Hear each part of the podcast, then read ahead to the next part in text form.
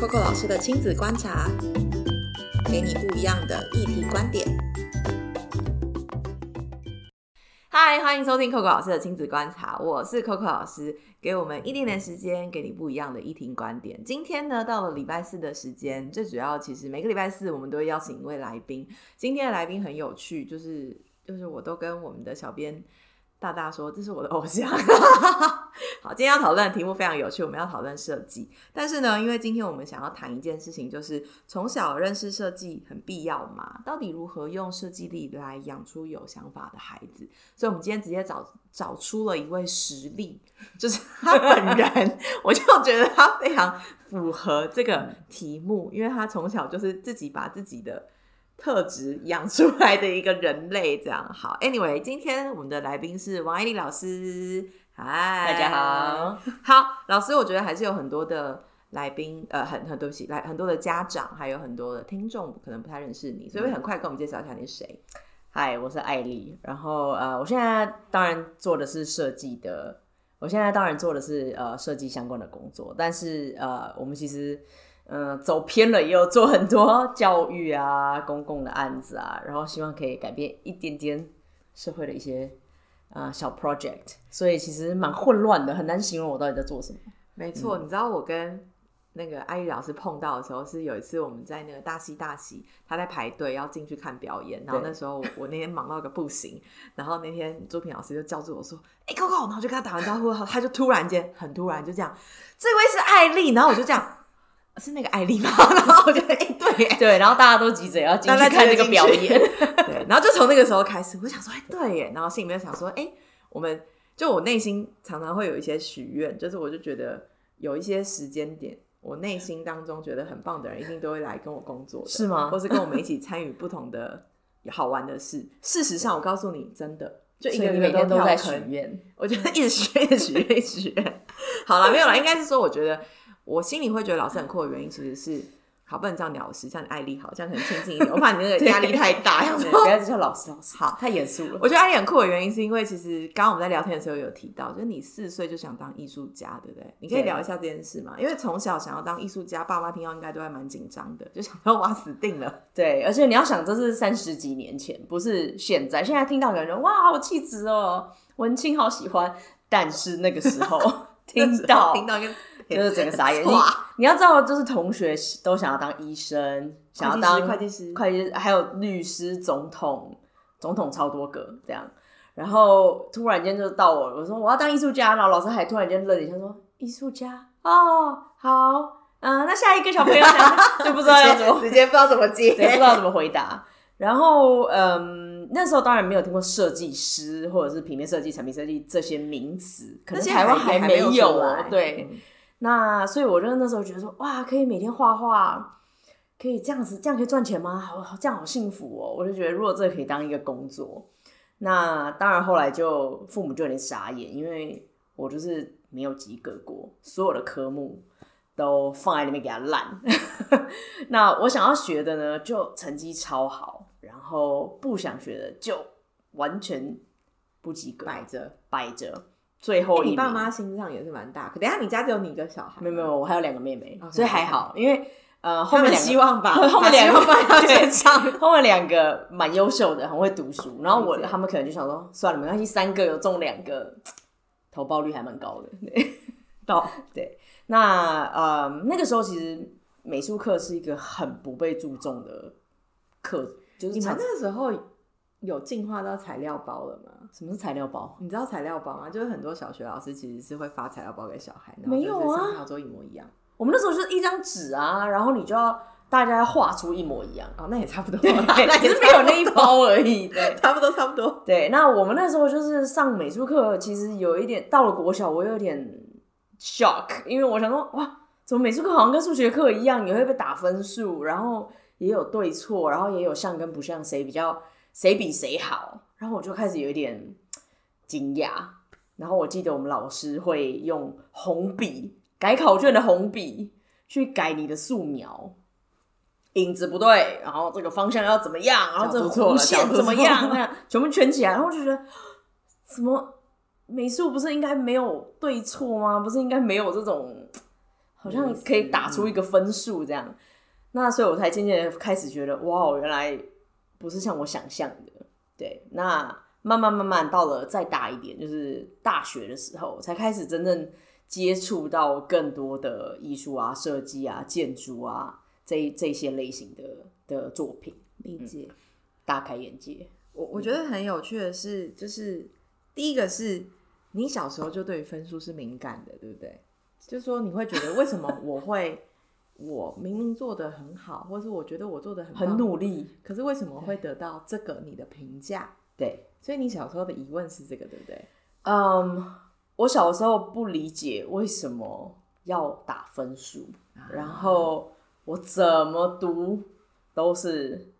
六十级、五十级，然后都是以前还会以前比较残酷，我不知道现在还有没有排名，就是现在全班应该不会公布排名啊，以前还是有排名，以前写王王圈力这样，然后可是会贴在外面，有什么差？王圈力这样，对，王圈力，然后会贴在那个布告栏，所以其实大家都看得到全班的理解理解。然后嗯，以前其实最后几名还是会被老师稍微刁难，嗯，就觉得说。用力努力一点，这样在干嘛？这样对，所以其实那时候我觉得很痛苦。可是现在反过来看，我都会跟很多家长说，呃，有的小朋友他就真的不适合念书啊，就是那些学术科目，他就真的是没有办法。嗯，我那时候也真的就没有办法。像现在数学两位数乘一位数，我都还有点障碍。没关系，因为现在有个东西叫做计算器。嗯，其实我有我很厉害的地方，我也有很我很不 OK 的地方，直到现在都是一样。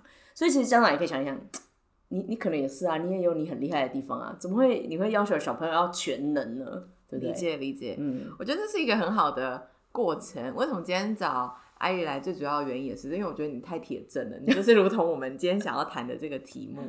因为老实说，我觉得家长要愿意接受孩子有特别的。才能或者是他喜欢的那件事情，愿意放手去发展，在三十几年前真的是蛮难的啦。老实说，因为因为嗯，各种资源其实没有那么多。现在我觉得这样是比较可以熟悉一点，因为其实现在有很多的管道，或者是我们也走过这个过程嘛，所以其实你自己也长大，至少看到哎，设计师有有饭吃哈，或者是 艺术家哎，其实跟你说，艺术家其实蛮有钱，如果花蛮好，对对对，而且不用等到死掉，现在不用等到死掉，现在可以活得很好哦。好，再加上 social media 的时代，所以其实大家学习的角色又转换了。对，所以回到这一题，我觉得我很想问一件事情，是说那。如果回到今天的题目，我们想要谈的是为什么要让孩子学习设计，跟设计力怎么养出有想法的儿童？嗯，那你自己觉得呢？就是让孩子认识设计这件事情，以专业的角度，你觉得你会给家长什么建议？跟为什么要培养孩子要认识？为什么要培养孩子这个技能？因为你出过一本书嘛，跟谈设计有关嘛，这个很实际。对，那第二个是，我想问你，你觉得设计是什么？我觉得设计师哦，这就刚好是我书名啊！我们要打书，我觉得蛮厉害的。OK，我觉得大家不要太担心，就是让你的小孩子去认识设计、艺术、建筑，并不表示他将来会变艺术家、设计师、建筑师。其实很少数的人最后，其实他连大学都在念设计系，他最后还不见得会变设计师。呃，可是你要知道，这个东西会在他生活中。第一是增添很多的兴趣，嗯，像有的人他对设计艺术有兴趣，他就可以去看很多的展览，很多的表演。那如果你从小没有培养这些，其实你到一个展览，你会觉得很彷徨，就是不知道这里在干什么。对，呃，所以第一是他很多，他多了很多的话题，多了很多的兴趣。然后第二是，嗯，其实他如果将来去各式各样的工作领域，银行、邮局、卖房子。呃，医院等等，他的美学其实都可以被发挥。呃，不是说他确切一定会做出一个什么，不是说他一定会坐在那边做一张海报，而是他可能在摆设上啊，他可能在配色上，他可能在沟通上。你知道现在有多缺？需要美感的窗口吗？没错，而且重要是这是一个隐藏版的软实力，就是哎，老实说啊，就是我们先看到一个简报，你会看到它内容虽然很好，但你也会把它好不好看评估进去。没错，所以不好看跟就是就是图示让你感受很爆炸，即或它的内容很好，对。你都会进入一种啊，就是就啊咋呗，不想看。你有看过那种学术研讨会的简报，你就知道那个字体字体字体排版，然后好像每一个字都要抢很多的版面，然后颜色很可怕，每个都是重点，每个都是重点，每个都没有重 点，然后每个都要用不同的颜色，对，就已经是。美感可以大大加分的地方，所以将来不管他可能是个牙医，嗯，然后做出来的简报就是比人家更容易懂，然后更容易吸收，这就是已经是加分啊，不代表他一定会变成建筑师或设计师，嗯，所以嗯，我觉得大家可以去嗯，从带小朋友看展览，嗯，然后呃买一些相关的书籍，嗯，或者是参与一些 workshop 开始，有一些家长可能会。更恐慌，就是说，我带小孩去，但我不知道怎么跟他讲解。对，可是其实现在小孩很幸福了，跟我们以前比，嗯，现在小朋友很多的导览，然后很多的 workshop。我以前我印象超深刻，我被带到故宫，OK，故宫是我现在头最痛的地方。嗯，为什么？你小心说，我小心说，我去故宫，不要等下观众听你就完蛋了，不要开车。我去故宫，然后老师到了门口就发了一张。心得报告五百字，解散。然后我就在里面想说，这些东西是什么？然后都很老。然后我觉得，Oh my god，这跟我有什么关联？我根本不知道这些在展什么。所以现在进步很多了。对，然后我们要画下一个东西，然后他写新的报告。你知道我画了什么吗？你画菜吗？我画了，大家会觉得画了一块肉，对不对？或者是那个菜？没有，我画了合作社买的一个肉包。其实你蛮有创意。我画了一个肉包，然后我讲了那个肉包有多好吃，然后我就当然又被抓去骂了，因为那不是展品。你说老师，那对我来说是我的展品。我那个那个整个展馆里面最感动的就是那个肉包。对，因为他跟你有实际互动，没错。然后其他东西实在离我太遥远，然后我没有办法理解这东西到底在干嘛。懂？其实有的时候不见得一定要家长带去，不见得一定要背什么名称啊、年份啊，然后什么哪一个印象派、哪一个什么派，其实不需要。就是小朋友其实他的想象力比你还要厉害，嗯，其实往往比大人还要能够理解这些图图像在做什么。所以不用硬硬要很多的 facts，就是很多的数据、很多的名字、很多的资料，其实就让他感受这个作品到底在干嘛，或者是这作品是什么颜色，这作品让你有什么感觉？嗯，对或错都不重要，因为其实艺术家他写的论述是艺术家的论述，对。可是观众有自己不一样的论述，像你看、我看，跟一个小朋友看。就是不一样，就是不一样。那他就是有三种不一样的观点。我看可能觉得，哦，我觉得很澎湃。然后你看觉得没什么感觉。嗯，有人看觉得生气，就没有对错。所以其实你让他去自己去观察，然后自己去发挥，就不用拿那个红笔像我老师一样在那边改。我我有感受到你的阴影 改对错，对，蛮深的。然后进入一种就是这样做好像不对。就是一种很深的自我怀疑一样。对，其实我后来就一直跟很多小朋友说，没有对错。你知道，很多的人不敢下笔开始画图，因为他怕啊画的不好，我画的很什么，我我都跟大家说，其实没有好不好，只是像我我的图稿，我的手稿，到现在我的公司的同事还会拿给隔壁同事说，哎，你觉得哪一面是正面？你觉得哪一页是上面？就跟我写字，他们会说是这样吗？对，所以其实太好笑了。设计师不等同于很会画画，不等同于要画的很像，不等同于要技法怎么样怎么样。其实每个人有自己的专长，有人就是画的很像，嗯，有人就是很多 idea，有人就是很会用软体，没有一个人是全能的。那我觉得有讲到一个点，那所以设计是什么？如果设计的功能是拿来做沟通，我们是不是其实它是一个很好的技法？对啊，设计其实就是个语言，嗯嗯，就像音乐，有人会透过音乐去抒发一个想法或感觉，有人会透过诗集，对对，那设计师就是透过作品，就是像艺术家也会透过他的作品一样，嗯，所以嗯，其实没有一个。呃，没有一个像我想要讲什么，我嘴巴要讲什么，跟我要画什么，跟我要设计什么是等同的一个，只是学一个新的 language，一个新的语言。理解理解。好，所以其实我觉得从刚刚这个题目讲白话文，就是要告诉家长，其实让孩子去探索环境，透过不管是展场，或者是我们好像很多集都在讨论这个题目，嗯，你会发现它的必要性是存在的。嗯，他今天有个实例就在这里告诉你，从小看到大，就算你希望，我真的遇过一些家长，或者是很多的很多的呃工作的伙伴们，都会跟我们说。那个老师，那他看完这个展之后，这个九宫格会盖满吗？那盖收集完那个章 盖满是不是就可以证明他真的学会了？嗯，我觉得这是一个很奇妙的迷思点。到底谁发明那些章的？那些章，我觉得可以帮助孩子去完成这件事情，而给他一些些的引导奖励，不等于我去玩我就会。把你你你想要传递给我的学会，我觉得这是一个很有趣的观点。那不妨让孩子讲一讲，那他学到什么？甚至我们在设计展场上，我们都可以让孩子提出来说：“哎，那他的 idea 跟点子是什么？”对，好，所以下一题我就来谈儿童参与了。OK，你怎么来看儿童参与这件事情？就说如果我们现在想要讲设计跟儿童友善这件事情，那儿童参与就不能被忽略嘛？对。那你觉得以我们来说啦，有没有一些第一？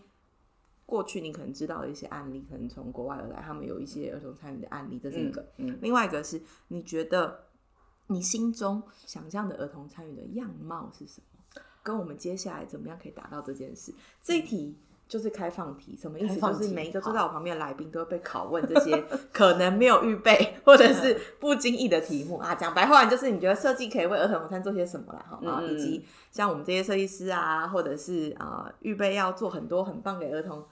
呃，不管是服务或者是展览的人，可以做什么让儿童参与这件事情发生？你们你们剪接会穿插照片吗？我们不会，因为剪接是听的。哦，是听的。对，忘记了，是听的。那那可能我要用叙述的。OK，你你先大概描述一下。好，我我觉得我们的那个儿童参与稍稍有一点点在退步。然后你觉得在退步哦？对，有有一些部分。那我呃从小玩的一个公园。然后，呃，我上大概半年前吧，我去，我整个大毁灭，我在那边大崩溃。为什么？因为我最喜欢的那个大象的溜滑梯被拆掉了。哦，有一个超多的大象溜滑梯都在被拆掉中。Exactly，所以我说为什么在退步？其实我一开始以为，嗯，这个东西是一个全球的一个趋势，就是说啊，大家为了安全，然后为了就是。嗯，更多元化的设备，所以才拆掉。但后来我去了柏林以后，我就就更崩溃了，因为柏林的公园跟我们台湾现在在重新设置的公园，嗯，我觉得那个公园，柏林的公园让我，我连我都很想进去玩，你知道吗？因为它整个就是让小朋友有充满更多的想象力，然后让他自己去想象这个。场景是什么？这个呃东西要怎么去玩？嗯，而不是我们现在常常见到塑胶的，是嗯有一个制式的玩法，对，有一个制式的走法流程，一定要这样子顺向的走才走得出去的那种感觉。然后呃颜色也很可怕，就是说现在的颜色现在的颜色都是你可以把最鲜艳的颜色全部蹦在一起，然后放在一个很密集的结构上，我觉得很可怕。嗯，应该儿童玩的东西其实是要应该要激发他们的想象力，所以像呃，我去柏林的呃看到的是，它可能就是有几个很大，有一点像山，但是又有一点像呃熔岩的巨像，对石头，然后可是台湾就会很担心会扣到头，所以就可能那个东西就不会存在。然后有很多的呃地上的图案，但是都是不。不规不规则，没有特别一个具象，然后小朋友自动会把它分类成不同的区块，嗯嗯嗯，他们自己会想象，就是这边是熔岩，这个颜色是什么，他们自己会去发明很多的东西。哦，然后他们的嗯很多的游乐设施是嗯很有点台湾形容的话，可能像废墟啦，但是我觉得那个东西很很野放，很让他的脑袋也很野放，所以他那个颜色是很。嗯，很平静，不是这么的鲜，不是这么的亮。嗯，但是我觉得这个东西是一个很有趣的迷思，就是觉得小朋友东西就是要鲜艳，嗯嗯嗯，就是要亮，不能长得像 Muji，不能这样子很很平淡。呃，我们其实之前设计过一些儿童的空间，对，呃，像小学，呃，有跟小学合作，现在要套用在一百多所，对，啊，学校的一个营养午餐的空间。那那个时候我们设计完，其实很白，然后很灰阶，嗯，然后所有的学校老师就觉得，哦，这个会不会太白？这个是不是要有一点亮色？墙面上是不是要输出？是不是要输出要很大这样？要输出，要输出，对。然后我们就说，嗯，其实我觉得这个空间最重要的是大家坐在这边聚在一起吃饭，对，而不是墙上的输出。其实墙上输出可能拍照起来会觉得很儿童，但是其实儿童不需要这些东西。对对对。那我们其实那个空间还蛮有趣的。我们想要啊强调的一件事情就是，为什么小朋友吃饭是在他的。课桌椅吃饭，嗯嗯，你想象一下，在任何我们社会里的场景，都不会在这种状况下吃饭，就是不会是一个人坐在那里吃啊。对，然后面对着人家的背，哦，对对，面对人家背是重点。对，你可以一个人吃饭，但你不会面对，你会一个人吃饭，但是你不会面对人家的背。对。那我我我跟那个老师们开会的时候，我甚至跟他说：“你现在看，连监狱里面都不会了，大家会围在一起吃饭哦。”对，大家可能会蹲在地上吃饭，但是还是一起吃饭哦，会跟人家面对面吃饭。为什么在学校吃饭要面对人家的背？我都没有办法理解。所以呃，这个新的设计，我们其实并没有把它设计的很 fancy，就很厉害，并不是说哇有设计感哦那样，并没有。我们其实强调的是。嗯，简单，然后呃，整个空间是很很 calm，很宁静，很呃，不是宁静啊，就是很很冷静的。呃，但是我们希望嘈杂的声音是学生们在聊天的声音。嗯，所以每一桌都有八个位置，然后小朋友可以自己去决定要跟谁坐在一起。嗯，这样吃饭就会超好玩的，比起你面对着某个人的背。对。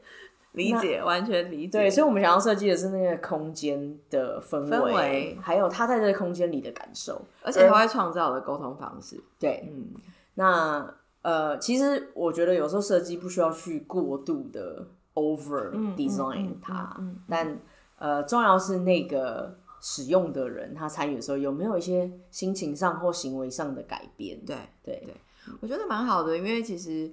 延伸这一题，就更想要问一件事情是，其实我觉得参与性来说，我们除了从颜色，还有刚刚提到的，就是你的崩溃，看到这些公园也好，这些的改造，是，然后到很实际，其实我们要谈的设计，不是只是美跟不美的问题而已，要谈的其实是怎么样透过我们的设计去产生人跟人之间的互动，缩短这个距离，或者是沟通可以更直白。嗯，我我觉得你应该想做的是这个吧，这也是我们今天想跟家长谈的，对不对？因为不是去评断它美跟丑，跟或者是好跟不好，嗯嗯，而是怎么拉近这件事。其实美跟丑这个东西很见仁见智，所以其实呃，我觉得这个东西是每一个人他美学培养了以后，就会慢慢发展出自己觉得的美或丑。嗯，所以不太需要去教他什么是美跟丑。而是应该要教他怎么去想，或者是怎么做这个判断，嗯，他自己的判断，嗯，所以其实艾丽有做两个实验，呃，要不要说实验？应该说现在带妆现在做的是像刚刚讲到的，呃，学校食堂的改造，对，然后还有另外一件事情，其实是你们跟慕天之前有做教科书的改造，对不对？对，我们设计了教科书的重新设计，嗯。对，那个也蛮有趣的，也是可其实跟那空间很像，就是原本我们得到的空间是很混乱的，我们得到的教科书也是很混乱的，就跟刚刚讲到的简报一样，就是所有的字都要大，很怕学生没有看到。其实国小的学生应该视力都还蛮好的，不还没有到老花的状况。你讲的是没错啦，所以那个字其实不用这么大，但是我觉得比较看不到的是老师。对，那嗯，那些字呢，每一个都想大的时候，就会变成大家都不大了。嗯嗯。然后画面非常的挤，嗯，然后他们有一些很奇怪的规则，例如说一定要白底，嗯嗯，黑字，这样才清楚。白底的地方可以做笔记，嗯，可是浅黄不行，浅蓝不行，浅灰不行。就一定要白底。然后，嗯，照片非常的可怕。我不知道大家有没有看过国小的，是呃科学自然科学的课本，嗯，那个照片都是我不知道是借谁的家里拍的，就是很可怕，就是未经处理过的照片，是是是。然后，嗯。我觉得只是为了赶快的把那个实验就是记录，很像某个人用手机，然后在某个人家拍的这样，或是已经比较像历史照片的感觉。没错没错，然后很没有更新，很没有被更新，所以其实，呃，我觉得这个东西都是我们都列入当初要修改的地方。然后还有一个重点是我们呃留了很多的白，嗯，呃，不是只是说刚刚的字缩小而已，是我们希望学生自己去想事情，嗯。像有一个就让很多老师崩溃，就是他有一题是生锈，嗯，OK，那他就会举例说，以前的课本就举例，一生锈脚踏车，二生锈铁链，三铁门，四怎么就全部列出来，然后我们就觉得，为什么你要逼他背这个一二三四五这五个东西？他头脑可能觉得生锈就是这几些东西会生锈，没错，就其他东西都不会生锈，只有这五个东西会生锈。然后我们就觉得，为什么你不举两个例子，然后其他让他自己想？嗯，你觉得还有什么会生锈呢？对，所以我们就是希望那一页呢，就是他走路回家的路上，他就要去找有什么东西是在他路上看到是生锈的，很多哎，老师就崩溃了。这个这一题的解答是什么？然后我就说没有，没有解答。老师应该可以判断什么东西可以生锈跟不会生锈吧？然后老师就觉得哇，这题很难，就是很太 open 了，太 open 了。对，那同样的东西我们也套用到燃烧啊，你真的好笑哦，对不起。对，然后老师就会觉得这个东西没有答案，很崩溃。所以我们要把全世界会点燃、被燃烧的东西，包含内心，都要 内心都要列出来。对，内心也会生锈，内心也会，脑袋也会生锈。